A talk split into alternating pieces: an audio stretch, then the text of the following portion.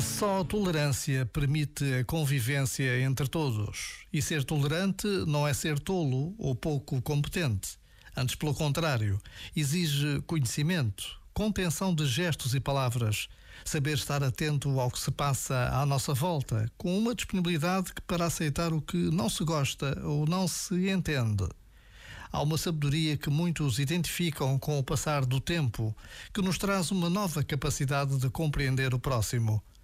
A Jornada Mundial da Juventude Lisboa 2023 exige naturalmente doses extras de tolerância, porque reúne centenas e centenas de voluntários, porque acolhe milhares e milhares de peregrinos vindos de todo o mundo.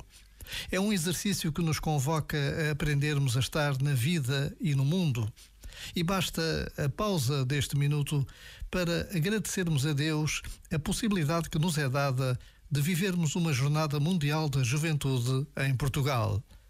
Já agora, vale a pena pensar nisto. Este momento está disponível em podcast no site e na app.